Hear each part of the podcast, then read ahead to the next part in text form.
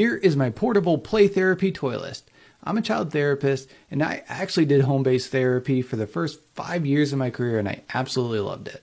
I made a PDF of this list so you know what to do if you want to find it. So, first things first is what will you be transporting it in? Um, if I were to start this all over again, I would use the collapsible utility cart, kind of like that, because it can double as like a dollhouse too. Um, you can do all sorts of things. Uh, you can even stack boxes on there if you have more toys or more stuff.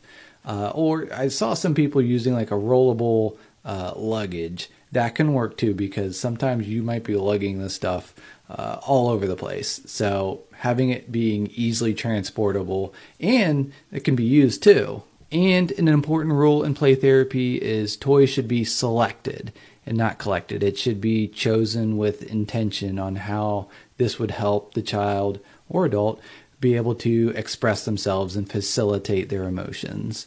Um, but there's three categories. There's real life, there is uh, creative and expressive, and then the emotional release, the aggressive, nurturing play.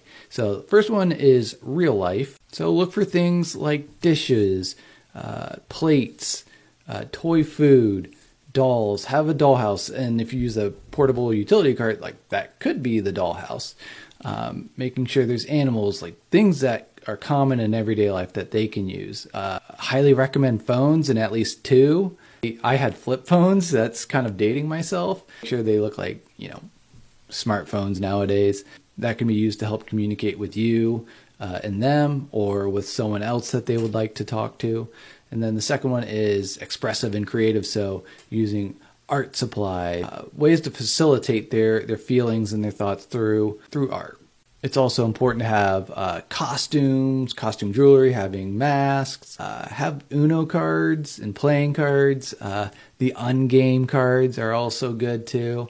And then the last one is uh, cathartic emotional release. And the last one is toys used for emotional release or catharsis that are aggressive and nurturing. So, uh, guns, knives, handcuffs, toy soldiers, baby dolls, uh, nursing bottle, those sorts of things. I put an asterisk to make sure that it's okay with your company or agency that uh, you're able to do those things because my first one wasn't comfortable, with some of those, but it's recommended by the Association of Play Therapy.